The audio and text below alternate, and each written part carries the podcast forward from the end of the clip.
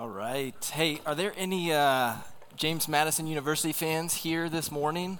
Oh, I see a couple. Yeah, that's what I'm talking about. It's uh, it's a big weekend for the Dukes. I don't know if you heard the news, but uh, JMU's moving out of the CAA, the Colonial Athletic Association, into the Sun Belt Conference, which means they're kind of moving up a notch. They're in the big leagues playing uh, football uh, in, in, a bigger stage, and it's, it's pretty exciting. It, it reminds me of a few years back when I was a sophomore at JMU in 2015, and James Madison had uh, an undefeated season, and it was a pretty exciting year. The energy around it was great. Vad Lee, our quarterback at the time, was uh, he was an NFL prospect, and people. It was a big year, and uh, we were undefeated. And our next game was against the University of Richmond, which was the biggest rival of the year, and and uh, in this weird turn of events, there weren't any big, like number one versus number two matchups in college football that weekend. And College Game Day, which is, if you don't know, ESPN's uh, show that, that's live at 8 a.m. every Saturday morning at different college campuses all around the nation,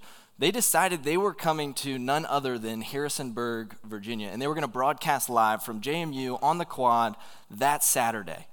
I've never seen James Madison so electric. It was such an exciting uh, time. Everybody was getting ready, they were getting hyped up, and uh, it, it was crazy. The Thursday before, I, I stacked all my classes that semester to where I took all of my classes, all five classes, on Tuesdays and Thursdays, which meant there were literally five days of the week that I didn't do anything. I don't know what I did with my time back then. I wish I could go back in some ways. But I was in there from tu- uh, Tuesday and Thursday from like 8 a.m till about 5 p.m. It was a long day, and this Thursday it was about 3:45, and I was in class and I was thinking about the game. I started to daydream about the weekend and college game day being there, and I was like, so excited. And as I started to imagine the game, I, it was almost like I could hear the marching band playing the fight song, and I could hear Madison, James Madison, and it was almost like I could hear students chanting JMU, JMU, and I look over in the corner of the classroom and there's a window cracked, and I wasn't imagining it. I really could hear the band playing and people cheering. And, and right about that moment, I heard a familiar voice. And it was one of my roommates and a, a fellow Young Life leader in Harrisonburg. His name was Kyle Brinkley. And he had been sitting in class in the same building in a different room. And he was scrolling through his phone, and he saw a tweet from James Madison that said, College Game Day's bus was pulling into campus right now. It was 3:45. They were pulling in at 4, and a bunch of people saw that and thousands of people started pouring onto the quad and he saw what was going on and he realized there are poor innocent people who are sitting in class right now and are going to miss this amazing thing that's happening out there. So what he did was he stood up in the middle of his class and he said, Guys, college game day is coming here right now. We got to go. And he storms out of his classroom, but it wasn't enough for him just to tell his own classmates. He starts running through the halls of Harrison Hall and he's bursting open doors and he's saying, College game day is here. We got to go. And people just start pouring out of their classrooms into the hallways. And I knew what was coming. And I'm kind of a rule follower. I don't like to break the rules. And he bursted into my classroom and he made eye contact with me and he said, College game day is here. We got to go. Landon, come on. And uh, I don't know what came over me, but I left everything, all my books, everything, and I, I, followed him out. And we see thousands of people. It was an incredible scene. The band's there, the cheerleaders, the Duke dog. It's, it's crazy. And uh, we start flying through all these people, trying to get to the front, trying to get on the video camera, try to be on national television. And uh, one of my friends was actually up a couple steps, and they recorded a video of me acting ridiculous. But uh, if you, it's quick. But if you look, there's a quick shot of me, and it zooms in a little bit. We can go ahead and roll that quick video. It, it was awesome. I thought that was it. Uh, and then a few weeks later, uh, I went home and the Madison Magazine, which sends out like a, a, magazine to all the alumni, students, parents, things like that, they sent out a magazine and on the front page was this huge spread of a thousand people and it was this picture. It's a little bit of a Where's Waldo. If you go up from the camera, you can see me. I won't keep it up long because I look ridiculous, but uh, it, it, was amazing. It was so much fun. We can take that picture off if I'll show you later if you couldn't find me. But uh, I would have missed it. I would have sat in communication theory class for another hour and a half if my friend Kyle Brinkley hadn't decided, man, everybody needs to know what's going on outside here. And I'm so grateful that he told me. There's a, a verse in the Bible in Psalm 107, and it says, Let the redeemed of the Lord say so. And what that verse is saying is let the people who've been transformed by Jesus, by his gospel, let them be people who speak about the power of the gospel. Let them be people who say so, who tell other people.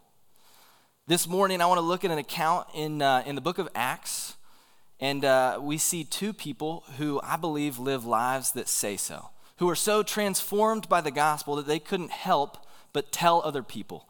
They couldn't help but burst through classrooms and burst through hallways like Kyle did, telling people what they might be missing, to tell them about the power of Jesus. If you want to flip there with me, we're going to look at Acts chapter 3, verses 1 through 8. And uh, for some context purposes, this is the first miracle that's actually done after Jesus ascends into heaven. He comes and he dies on a cross, and then he raises from the dead, and then shortly thereafter, he ascends into heaven, and he gives the disciples this crazy task of taking the news about him to the ends of the earth. And this is the first miracle that we see performed without him here on the earth. So I'm going to read it if you want to follow along. I'm reading from the NIV. I think that's the ESV, and whatever you might have, it's, it's great. But here I go. One day, Peter and John were going up to the temple at the time of prayer at three in the afternoon. Now, a man crippled from birth was being carried to the temple gate called Beautiful, where he was put every day to beg from those going into the temple courts. When he saw Peter and John about to enter, he asked them for money. Peter looked straight at him, as did John. Then Peter said, Look at us. So the man gave them his attention, expecting to get something from them. Then Peter said, Silver or gold I do not have, but what I have I give you. In the name of Jesus Christ of Nazareth, walk. Taking him by the right hand, he helped him up, and instantly the man's feet and ankles became strong. He jumped to his feet and began to walk. Then he went with them into the temple courts, walking and jumping and praising God. When all the people saw him walking and praising God, they recognized him as the same man who used to sit begging at the temple gate called Beautiful. And they were filled with wonder and amazement at what had happened to him. So, this morning, I want to take a look at this passage and this uh, account and, and key in on three specific things we see about Peter and John. And the first thing is this I think we have a slide for this. Peter and John had access to the power of Jesus. See, normally when someone performs a miracle, it's to show the power of the person who performs it. But that wasn't the case here. Peter and John performed this miracle in the name of Jesus Christ of Nazareth. You could almost argue that Peter and John aren't the power of this miracle. They're not even the ones that perform it. Instead, Jesus performs this miracle through them. And what's crazy is they have Jesus' power. And the same is true of me and you. We have access to the power of Jesus. And my question would be are we using it? I had a mentor in college who used to often ask me this question. He would say, Landon, what are you doing today that would only work if Jesus showed up? What are you doing today that would only work if you truly had Jesus' power? In so many days of my life, I have to admit that I'm not doing anything that would only work if Jesus shows up. But why not? We have the power of Jesus. We have access to it. Are we using it? because they perform this incredible miracle in Jesus' name, we see people start to say, wow, this guy who was sitting, eh, eh, this guy we saw before is now healed and jumping and praising God. And they started to ask questions. And because of that, Peter and John have an opportunity. If you follow it down, I won't read it, but they begin to speak about Jesus and how he's the Messiah and the one who changes everything. They're living lives that say so. And because of this miracle and because they get to speak about it, we see 2,000 people start a relationship with Jesus that day. It's this incredible, amazing thing. But then enter the teachers of the law. The same teachers of the law that butted heads with Jesus when he was walking the earth. The same teachers of the law who were integral in getting rid of Jesus and having him put to death. And they hear what's going on and they don't like it at all. And they go and they find Peter and John and they grab them and they throw them in jail. And then they put them on trial the next day and they pull them aside and they say, By what power did you do this? By what power did you perform this miracle? And Peter and John know that the answer they don't want to hear is Jesus. All they have to do is kind of shrug and say, I don't know. But they knew that they were going to speak the truth. And here is Peter and John's response when they say, By what power? If you want to follow with me, I'm actually now in, in uh, chapter 4, verses 8 through 12. It says, Then Peter, filled with the Holy Spirit, said to them, Rulers and elders of the people, if we're being called today, called to account today for an act of kindness shown to a cripple, and are asked how he was healed, then know this, you and all the people of Israel. It is by the name of Jesus Christ of Nazareth, whom you crucified, but whom God raised from the dead, that this man stands before you healed. He is the stone you builders rejected, which has become the capstone. Salvation is found in no one else, for there is no other name under heaven given to men by which we must be saved. Peter and John don't soften their answer. They say it boldly. They say, This is in the power of Jesus, who you put to death and who's resurrected from the dead. And then they really don't like it there because they don't want people to hear about Jesus being resurrected from the dead. They're trying to put this thing to rest. But we're going to look at one uh, verse later, and this might be one of my favorite verses in the whole Bible. And this is the response of the teachers of the law when Peter and John say this. It says, When they saw the courage of Peter and John and realized that they were unschooled, ordinary men, they were astonished and they took note that these men had been with Jesus. That leads me to my second point. Peter and John were ordinary, unschooled men. How'd they get their power? They got it from being with Jesus, from following him for all those years as his ministry was taking place here on earth. And uh, I wish I could have been a fly on the wall to watch these teachers of the law who had studied the scriptures their whole lives, watch two fishermen in Peter and John quote Psalm 118 as they say, The stone you builders rejected has become the capstone. To, to talk about Jesus and how he's resurrected from the dead, their jaws must have dropped. And it says they were in awe because they were ordinary, unschooled men, but they took note because they had been with Jesus. They didn't have the qualifications of the time. They weren't uh, teachers that had been through the right training and things like that, but they had been with Jesus.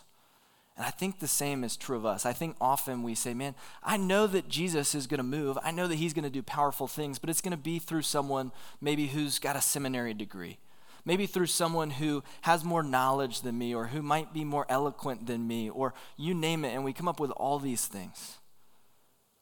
But I don't believe that's true. Those things are all important, and the Lord does move through those. But He also moves through ordinary, unschooled men and women. If you hear one thing today, hear this Jesus doesn't call the qualified, He qualifies the called. I'll say it again Jesus doesn't call the qualified, he qualifies the called. The gospel was sent like an explosion out of Jerusalem, and we see it in the book of Acts. And it was done through 11 rough and rowdy dudes. Imagine what he would do if we let him get a hold of us here in this room today.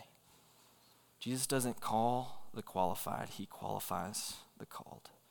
And as we see the story come to a close, um, what we see is, is these teachers of the law are, are so upset and they bring them in and they threaten them. And essentially, what happens is they threaten Peter and John and they say, You need to stop talking about this guy Jesus. You need to stop talking about him being resurrected from the dead. You need to stop doing miracles in his name. And they threaten them. They probably threaten them with saying, We're going we're to throw you back in jail again. We'll, tr- we'll do worse. We'll even treat you like we treated Jesus, who they had just put to death. And uh, I, I've never had my life threatened in a, in a real way, but I imagine my response would be much more sheepish than uh, Peter and John and, and how they respond. We're looking now in, in chapter 4, verses 18 through 20, and it says, Then they called them in again and commanded them not to speak or teach at all in the name of Jesus. But Peter and John replied, Judge for yourselves whether it is right in God's sight to obey you rather than God. For we cannot help speaking about what we've seen and heard. They don't just say we won't stop, they say we cannot stop speaking about the things we've seen and heard. That's our, our third point. Peter and John wouldn't be stopped. What did Peter and John see and hear?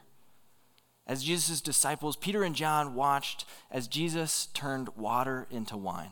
They watched as water blushed in the face of its creator. They watched as Jesus took a small boy's lunch and fed 5,000 men. they watched as he restored a blind man's sight with his touch. They saw a woman who had been sick for years and years healed simply by grabbing the edge of his cloak. They saw storms yield at his voice. They saw him transfigured on a mountaintop into his heavenly state. They saw dead bodies breathed back into life because he told them to. And then they saw him hanging on a cross, covered in sin and shame. But not his sin and shame, it was their sin and shame. It was my sin and shame. And it was your sin and shame. And he died the death that we deserved to die. And then three days later, they saw him resurrected, and they saw the holes in his hands where he'd been crucified, and they saw the scars in his side. And then they saw him ascend into heaven. See, they knew that Jesus wasn't just a good man, just a good teacher. They knew he was exactly who he said he was.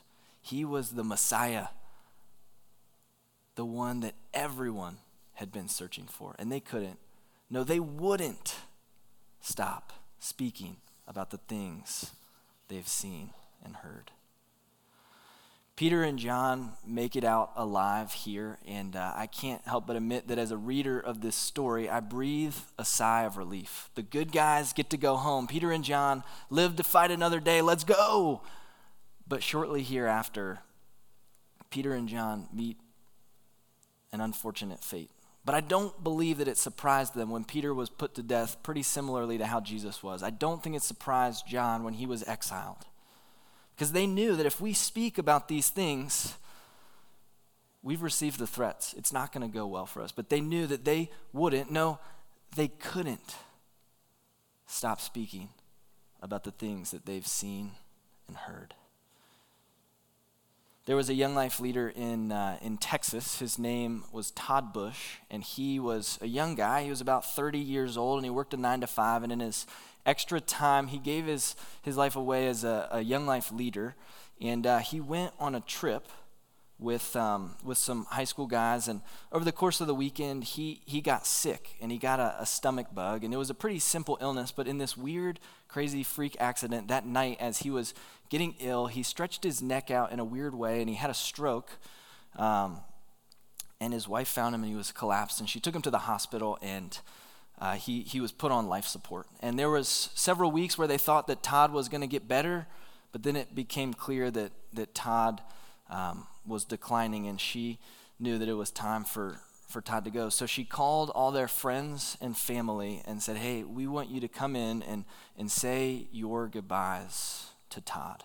So Todd's best friend came to the hospital and, and was given an opportunity to say goodbye to Todd. And with tears rolling down his face, he, he said his goodbyes and shared some stories and encouragements. And, and, uh, and he left the room and he went into the hallway in the hospital and he could hear uh, kind of the, the moments and he, he knew that, that right then Todd had gone home to be with his Heavenly Father. And uh, what happened next was a really unique and interesting thing. See, Todd was an organ donor. And uh, he watched as they started to prepare Todd. And, and essentially, what was going to happen now is they were going to take some of Todd's organs and they were going to give them to other people who were in desperate need of them. And uh, he watched as they wheeled his body back into this room, and he just kind of had this bird's eye view. And he sees Todd wheeled back, and then he sees this nurse roll a cart with an igloo cooler on top of it into this room. And what he comes to find out is that nurse was taking a cooler where they were going to take Todd's heart. They were going to put it in that cooler and wheel it out of the hospital, put it on a helicopter, and fly it to someone who would otherwise die if they didn't have a new heart. And he watched the nurse roll in and then roll the cart out, and she's got this heart. And she rolls it down to the end of the hallway and she swipes her access badge to get through these double doors to put that heart on a helicopter, and it says, Access denied. She looks and she swipes her card again and it says access denied again. And she realizes and she starts to panic and she bangs on the door and she looks through the window and she says, I need someone to help me.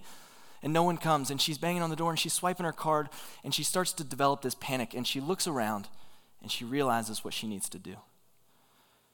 She takes that cooler on top of that cart and she backs it up about 10 or 15 feet. And this nurse, who's about five foot nothing, 99 pounds, runs as fast as she can and she slams that cart through those doors.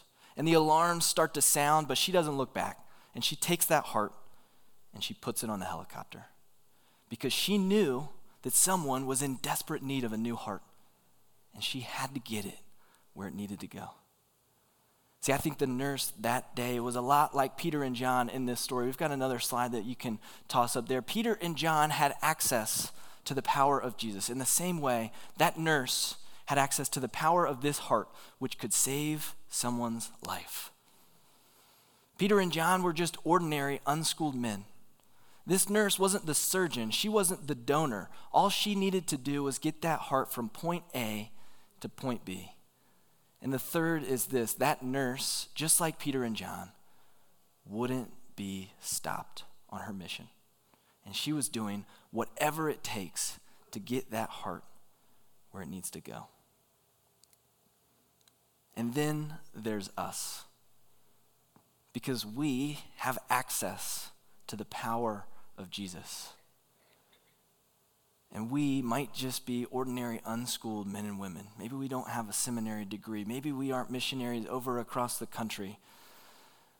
But I'll tell you, right outside the doors here at Church of the Holy Spirit, there are people in desperate need of what we have in Jesus, in desperate need of a new heart that are otherwise dying without it. And my question is will we stop? Will we be stopped? It would be a sad story if that nurse just turned the cart around and said, I guess I'm not getting out. Or will we be a people who do whatever it takes? To be people who say so, that say, this thing, this person, Jesus, the Messiah, it changes everything. And we got to burst through those doors to take them the heart of life. I'm going to close with two questions and, and we'll lead into a time of prayer. And I'd love for you to spend a little bit of time reflecting on these two questions. The first is What have you seen or heard Jesus do in your life or in the lives of others that you can't stop speaking about? And the second is Will we be stopped? Because I think so often the times that we're not bursting out of those doors or running through classrooms like Kyle was that day, telling people about Jesus it's because we might have forgotten about the things we've seen or heard or experienced from Jesus in our own lives. So reflect on those two questions as we lead into a time of prayer. One, what have you seen or heard Jesus do in your life or in the lives of others that you can't stop speaking about? And two, will we be stopped? Let me pray, and then we'll lead into a time of prayer. Lord, thank you for this morning. Thank you that you died on the cross for us. Thank you that you love us. Pray that we would fall more in love with you. Pray that we wouldn't stop speaking about the things we've seen and heard. It's in your name we pray. Amen.